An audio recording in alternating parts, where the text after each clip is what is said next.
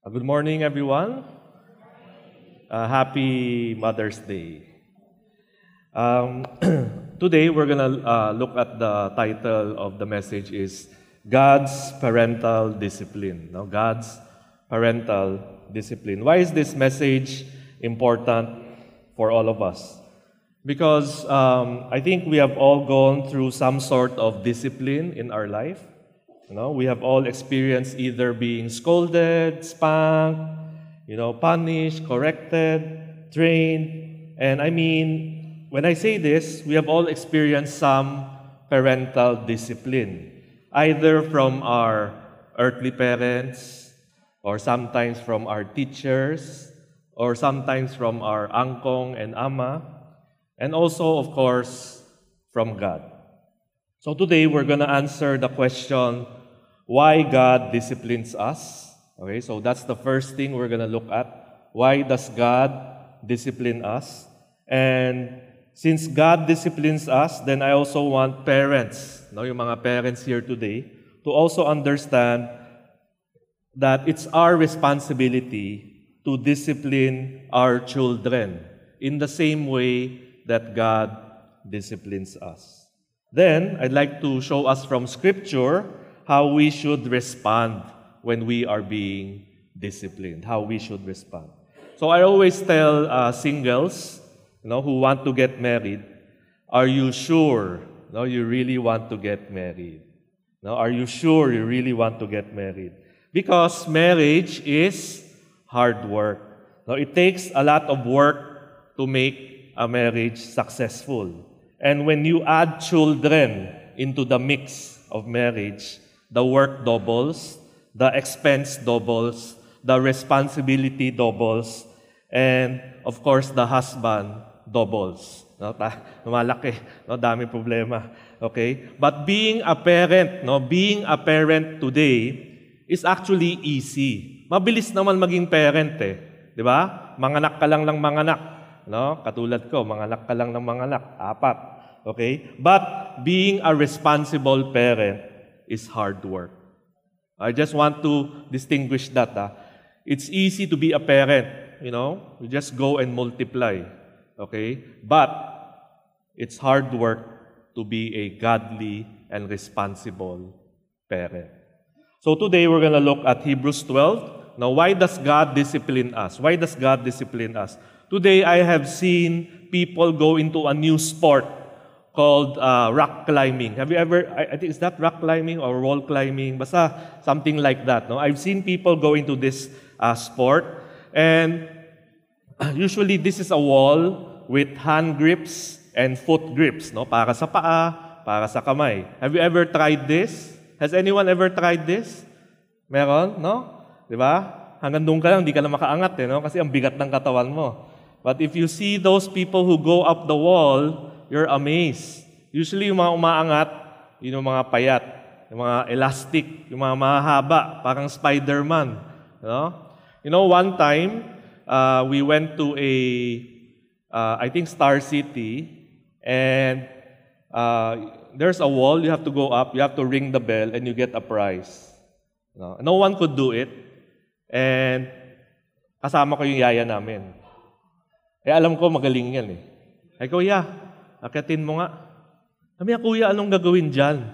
Basta akit ka lang. Suot siya. Then, habang umaangat siya, nasa gitna na siya. Sabi niya, kuya, anong gagawin ko dito? Kuya, akit ka pa. I- i- i-ring mo yung bell. Umakat siya sa taas. Ano, kuya? Bell mo, bell. Tapos, baba ka na. Yun lang, kuya. O, tapos may price yan. Laki nung stop toy. Okay? Do you know why my our helper can do that? Because in the province, she goes up coconut trees, no, without any harness. And she does that easily, no? So sabi ko, ah, ito, simple lang to sa kanya. Tapos lahat ng tao sa Star City, woo! Isa pa daw, isa pa. No, pero no, hindi pwede, hindi pwede. You know? You know, um, itong rock climbing, what I can see here, it's like discipline. No, as parents, we have to discipline our children. And as we discipline them, it's like this wall. As we discipline them, we put hand grips and foot grips so that when our children fall, they have something to grip on. lahat naman tayo, we will have trials. All of us will have problems in life.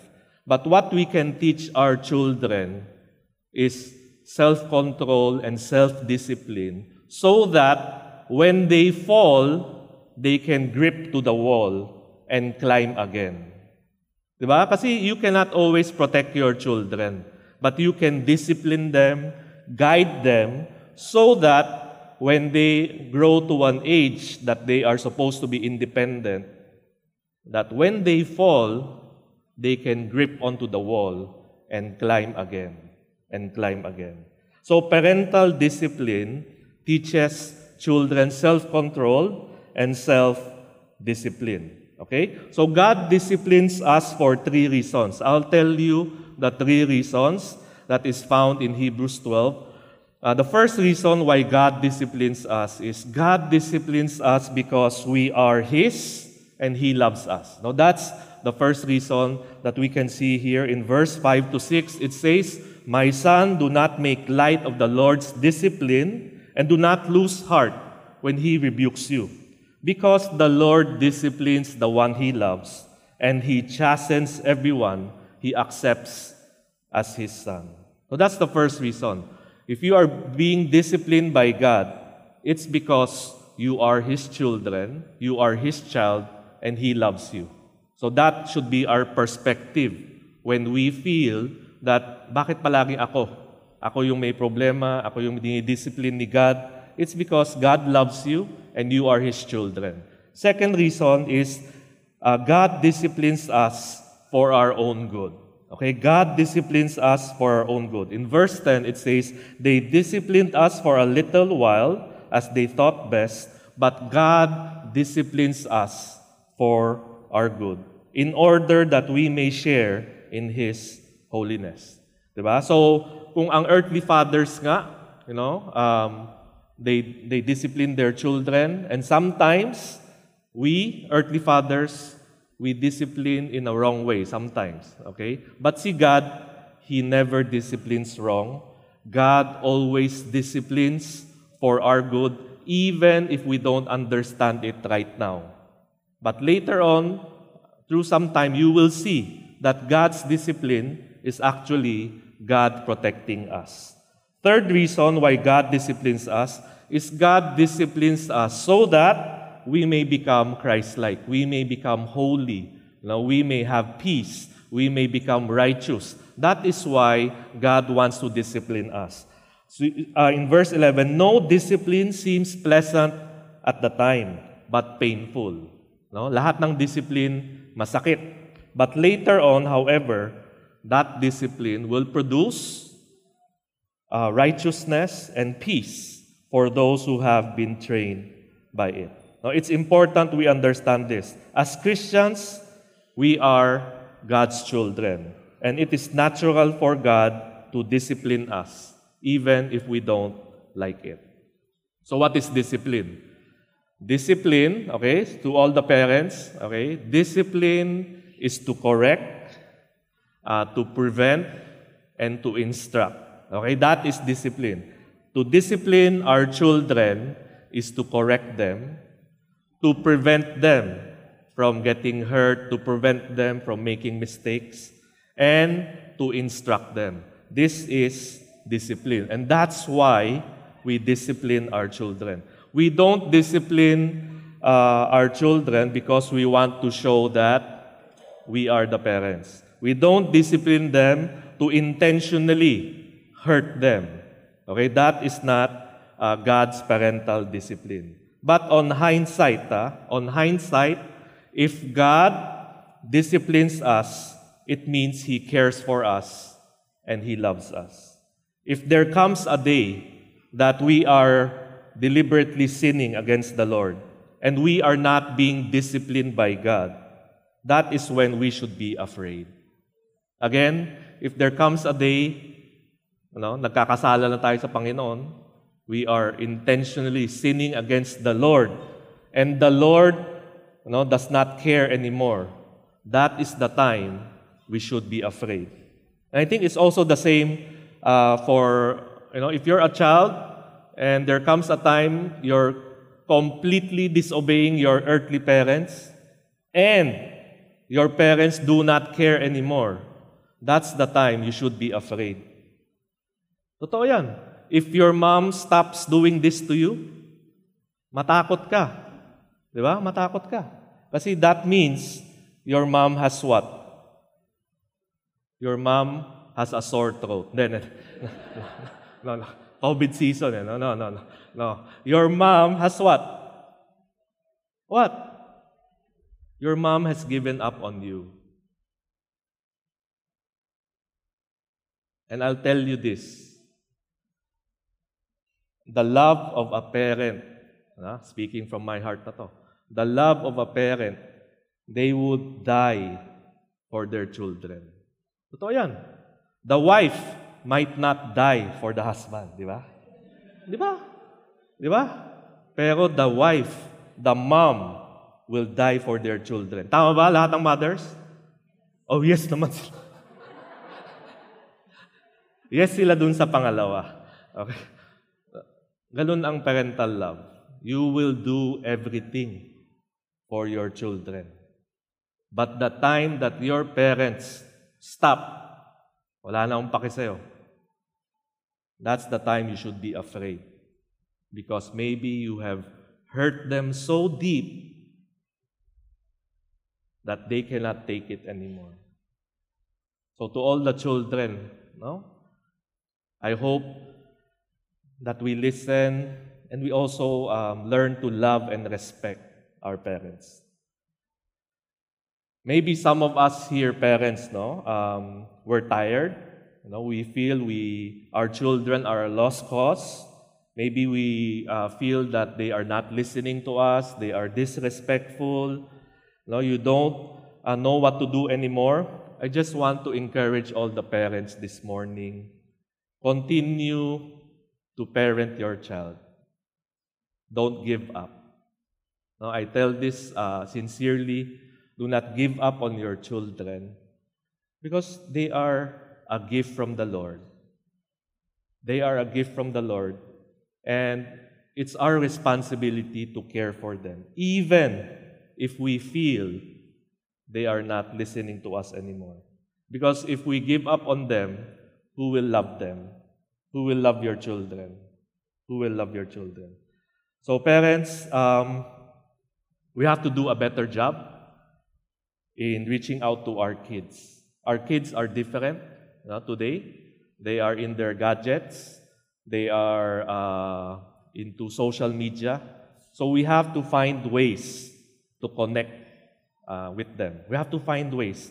And you have to study them. No? Kailangan pag-aralan mo sila. And kailangan alamin mo kung how you can connect with your children. No? So kami, kasi lahat ng anak ko, boys. So pinag-aaralan ko how to connect with them. So ngayon, Nasa gym kami.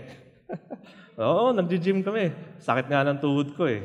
No? Squats ng squats, hindi naman kaya. Okay? Kasi kailangan connect eh. No? Pag niyaya ka, gym tayo. Sakit lang tuhod ko. Sige, gym tayo.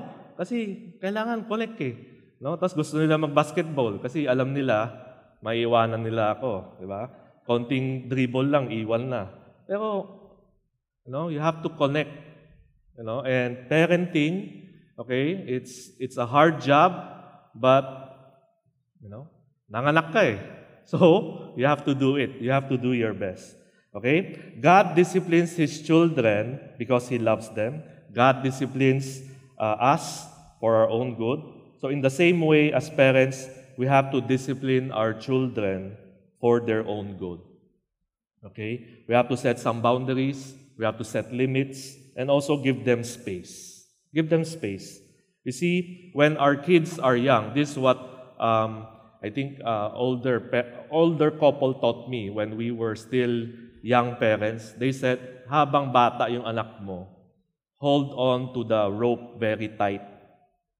But as they grow older, you have to loosen the, the hold on the, on the rope so that they will also grow and mature. No, hindi pwedeng masyadong mahigpit palagi kasi lalaki siyang baby. Alam mo yung baby, lahat. Mami, mami, mami, ano, lahat mami.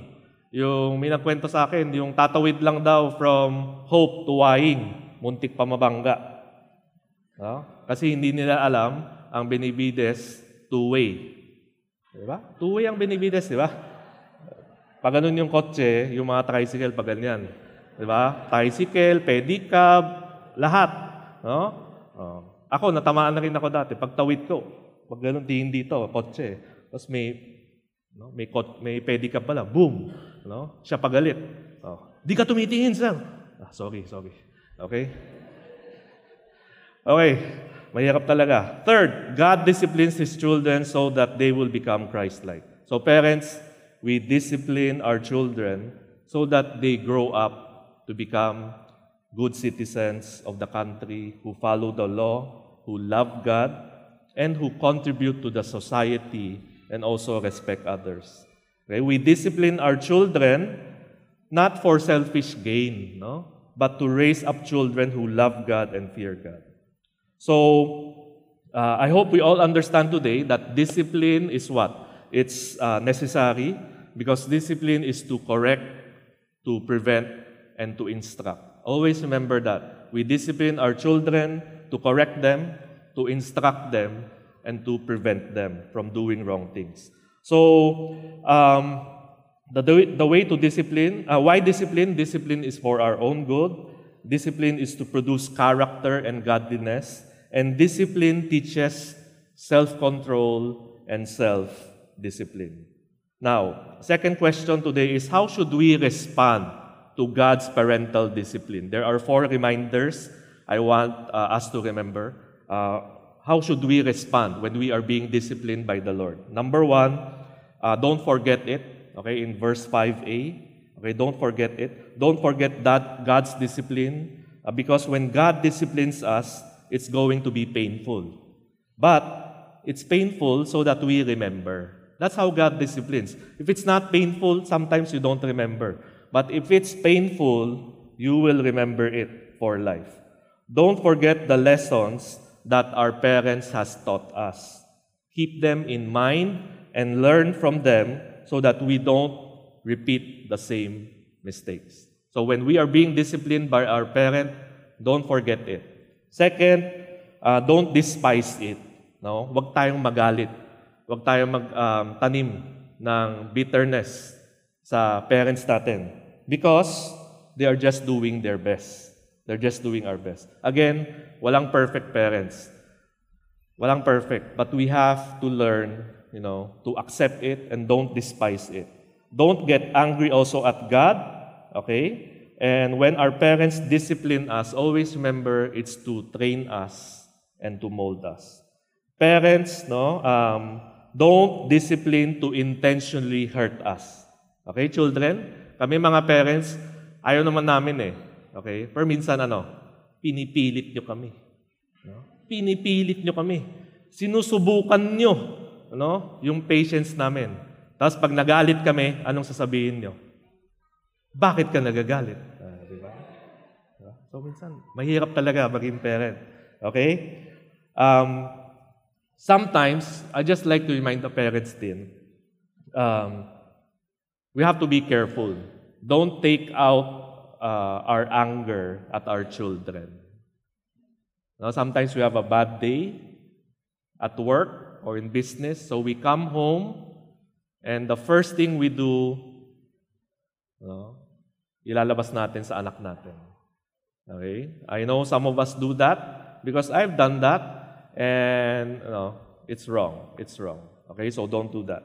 Okay? So parents, let us uh, so what I'm trying to say is parents, don't treat your children like what? Punching bags. Okay? Um, we wherein we keep on punching and punching uh, our children with um, negative words with um, hurtful punishments, and before you know it, they will despise us and they will hate us. So be careful, no, that you're, if you're doing it out to correct them, to instruct them, or you're doing it out of anger. It's a very thin line. Okay? Sometimes I also, nahirapan din ako. I, no, as, pag, pag natapos na yung discipline, iniisip ko eh, Did I do it out of anger if I did it out of anger, actually I apologize to my children. Some people say, bakit ka nag-apologize sa anak mo? Iisipin ng anak mo, mahina ka. okay? But you know, for me, I, I thought that is what uh, God would do. Okay? So I said, I want to apologize to you. Of course, they're, they're still hurt, they're still angry, but they know that when I commit mistakes, I apologize to my children. Okay? Third, um, we have to endure God's discipline. In verse uh, 7, to 8, it says, Endure hardship as discipline. God is treating uh, you as His children. For what children are not disciplined by their father? If you are not disciplined and everyone undergoes discipline, then you are not legitimate, not true sons and daughters at all. No? To, so to endure is to persevere. So when discipline comes our way, let it be a teaching moment. So, two things um, I'd like us to learn when we endure uh, God's discipline and also our parents' discipline. Listen and learn from them. Okay? Uh, listen and learn when our parents are teaching us. Don't be so defensive. Don't always try to explain, but learn to listen to them. Alam ko, sometimes mahaba. Okay? Alam ko, sometimes 15 minutes, 20 minutes, paulit-ulit, paulit-ulit yung parents natin. Forgive us, okay? But listen and learn, endure it, and also accept and evaluate. Now, after you listen and learn from your parents, accept mo, evaluate. If you're really wrong, I hope you change. But if you're not no, completely wrong, then you change a little. Okay? So, endure God's discipline, listen and learn. Um, so, to all the children here, pag may parents ka pa, when they are disciplining you, learn to listen. You know, because, um, you know what? Probably um, the mistake that you have done, your parents also did that. That's why they have so many things to say, because they experienced that. Okay? So lastly, respect and submit. Okay? Respect and submit. In verse 9, it says, Moreover, we have all had human fathers who disciplined us, and we respected them for it. How much more should we submit to the Father? So we have to learn to respect and submit as a response to God's parental discipline. Now, how, uh, how does it look like? How does respect and submission look like? Number one, um, it's, it looks like being grateful. We have to learn to be thankful of our parents, of their love, of their care, then always looking at the negative of your parents. So be grateful. Second, value your parents' wisdom. Ito yung sinasabi ko. Value your parents' wisdom. I know uh, I've been in the youth ministry very long. A lot of young people think their parents are from the Stone Age. Di ba? You always say, my parents don't understand me. My parents speak a different language. My parents, uh, you know, they use the typewriter and etc. Okay? But I'll tell you this. Um, your parents actually have experienced a lot of mistakes in their own life. And the things that they remind us of most of the time are the things that they have committed themselves. Example, I know of some parents, um, nakabuntis sila before they got married. So of course, they always tell me, Aya, it's a very hard experience. So when they have their children, that's what they emphasize. They always tell their children, ha? Huwag ka magpapabuntis, ha? Kasal muna. No? Because they experience that. Of course, some children would take it like, ang kulit naman eh. Paulit-ulit, paulit-ulit. No? But some parents, they teach that because that's what they have experienced. No? Some parents naman, like ako, not very good in Mandarin. Di ba? So sometimes, if you're not good in Mandarin, tas ngayon, ang laki ng sweldo, di ba? Pag marunong ka mag-Mandarin. So what do you tell your children? Huwag ka mag-aral ng Chinese, gayahin mo ako. Of course not. You tell your children, you have to study and understand Mandarin because that's what you're gonna use in the future. Di ba? So, I tell you, value your parents' wisdom because may wisdom yan. No? May wisdom mga parents niyo. Kahit na ganun itsura namin. Okay? And third, learn to respect and to follow rules. Even if you don't agree with the rules in the house, follow them because the rules are in place for a reason. Parents put rules for our own good. So obeying rules also shows that we can be trusted. So warning to the children, before you break a rule, think about the consequences. Okay? So, um, I just want to repeat this. The scary thing about God's discipline is when God stops. Okay? That's the scary thing about God's discipline, when God stops. Because the greatest anger of all is when God is no longer angry with us when we sin. So, just a reminder to us, um, to the parents, no? Uh, how should, uh, to the children pala, how should we respond to discipline? Don't forget it. Uh, don't hate on it. Okay? But love. Oh, mahirap to, mahirap to, ah, but I think we have to learn this. We have to love uh, the discipline, endure it, respect and submit to it, learn from it, build upon it, and this will mold our character. This will mold our character. So now, Hebrew also says, there are no perfect parents. Okay, so let me repeat this. Walang perfect parents, and of course, there are no perfect children also. So, which uh, I'd like to end by just sharing some of my parental tips naman. Personal learnings, okay? Okay, personal learnings. Number one, uh, alam mo yung natutunan ko sa parenting? Balance lang. Okay lang, balance. Uh, don't be too nice, but don't be too strict. Kailangan balance. Okay, kailangan balance. And it's not wrong to be a friend to your children. Hindi siya mali. Because I am uh, a friend. But you also let them know that you are still their parent. You get it? Okay? It's not wrong to be a friend, but you also have to be their parent first. Okay? Second, um, I have to tell you, no, what I've learned, they will never appreciate you. Di ba? They will never appreciate you when you are disciplining them. Di ba? Wala naman eh.